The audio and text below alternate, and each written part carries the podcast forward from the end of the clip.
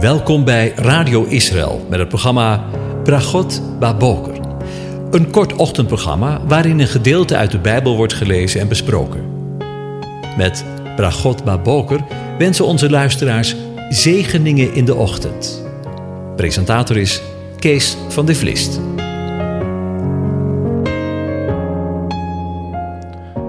Bokatov, goedemorgen beste luisteraars. Vanmorgen wil ik verder met je nadenken over Psalm 23. Ik lees het nog een keer aan je voor. De Heere is mijn herder, mij ontbreekt niets. Hij doet mij neerliggen in grazige weiden. Hij leidt mij zachtjes naar stille wateren.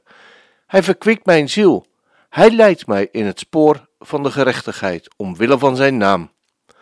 Al ging ik ook door een dal van schaduw van de dood, ik zou geen kwaad vrezen, want u bent met mij. Uw stok en uw staf, die vertroosten mij. U maakt voor mij de tafel gereed voor de ogen van mijn tegenstanders. U zalft mijn hoofd met olie. Mijn beker vloeit over.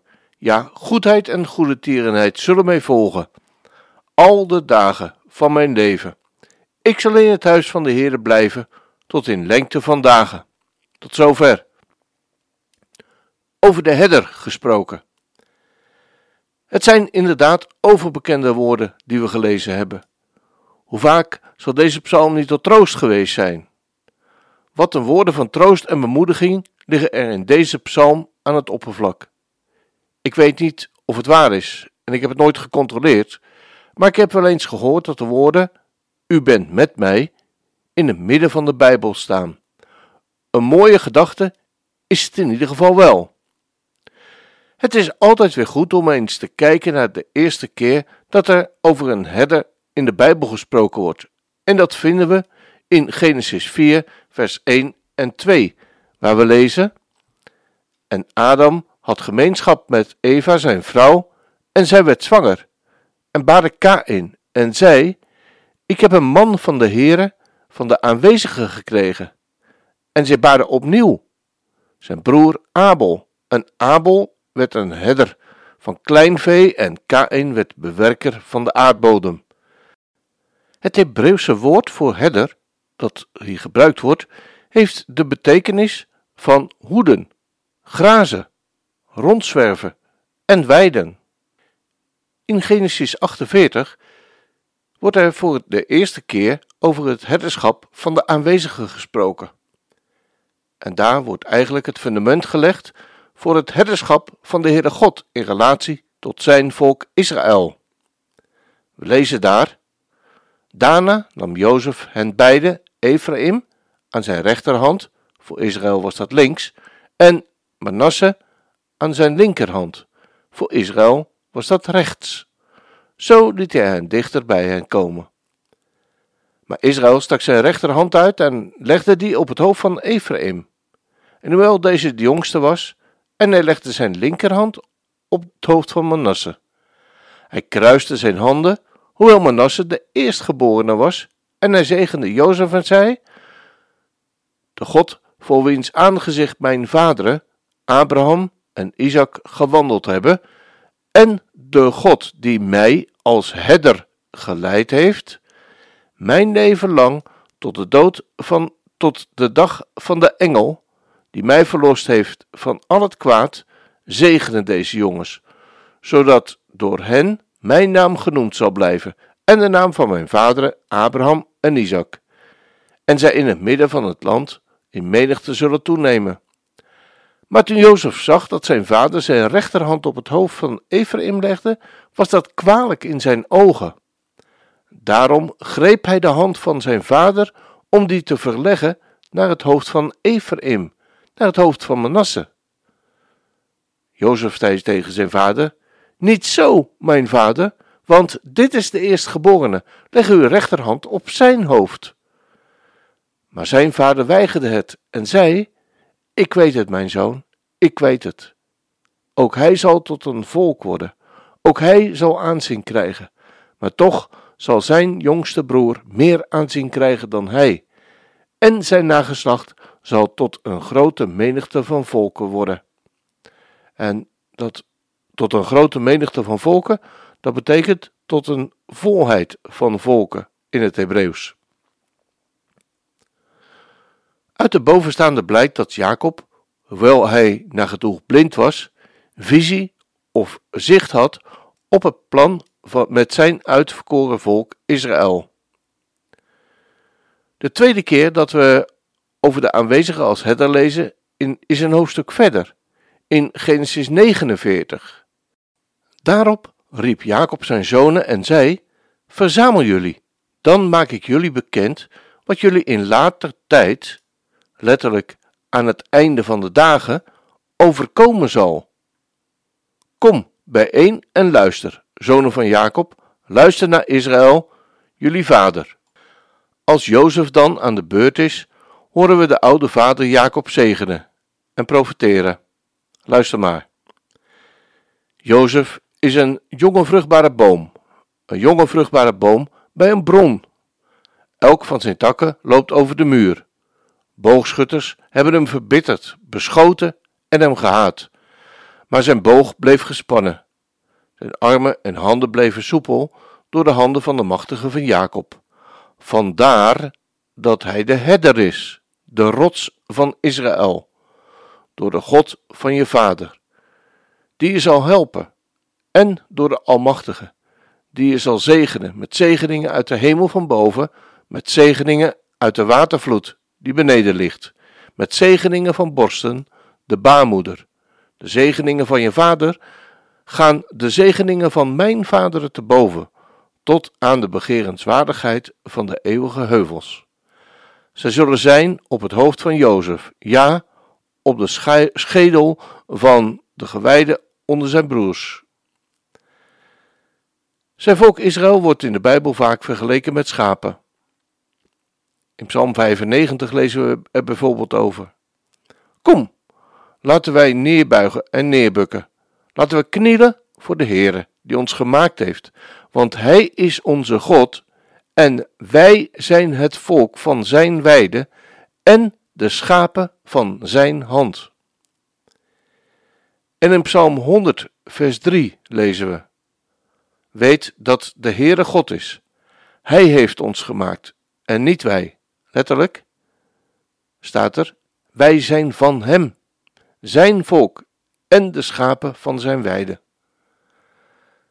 Uit het verdere van Psalm 95 blijkt wel dat de dichter van Psalm 95 spreekt over het hele volk Israël. En is het niet bijzonder wanneer we weten dat Jozef, Benjamin, Manasse en Ephraim uit de moederschoot van Rachel voortgekomen zijn? Rachel, wiens naam Oi, het vrouwtjesschaap, betekent. Het zijn dus rechtstreekse nakomelingen van haar en van Jacob, Israël, over wie het, wij het eerst lezen in verband met de herderschap, het herderschap van de aanwezigen. Hoe bijzonder is het woord van God.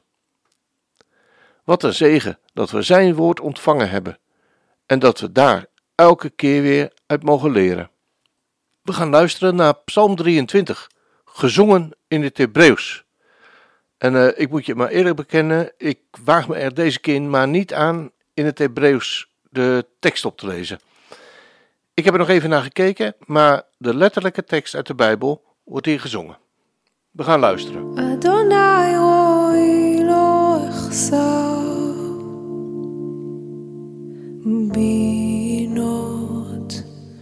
דשר ביצני, אדוני רואי לא אחסר. על מי מנוחות ינעלני נפשי, ישובב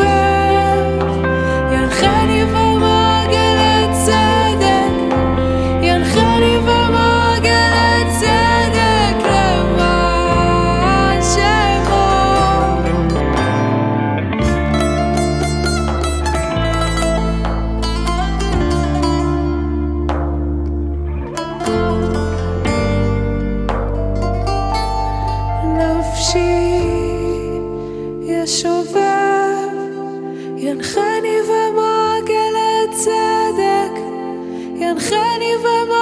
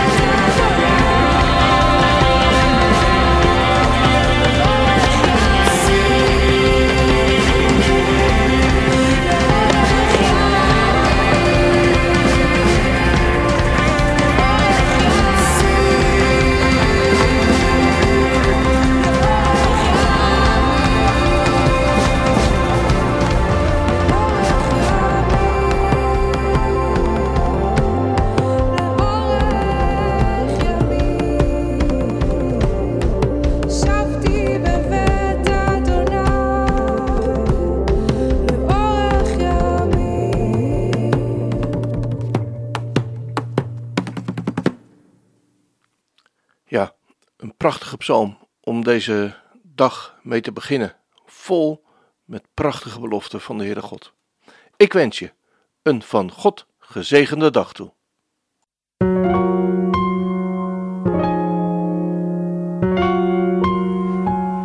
U hebt geluisterd naar het programma Bragot Baboker.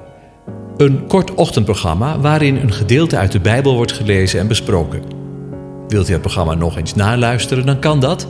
Ga naar radioisrael.nl en klik onder het kopje radio op Uitzending gemist.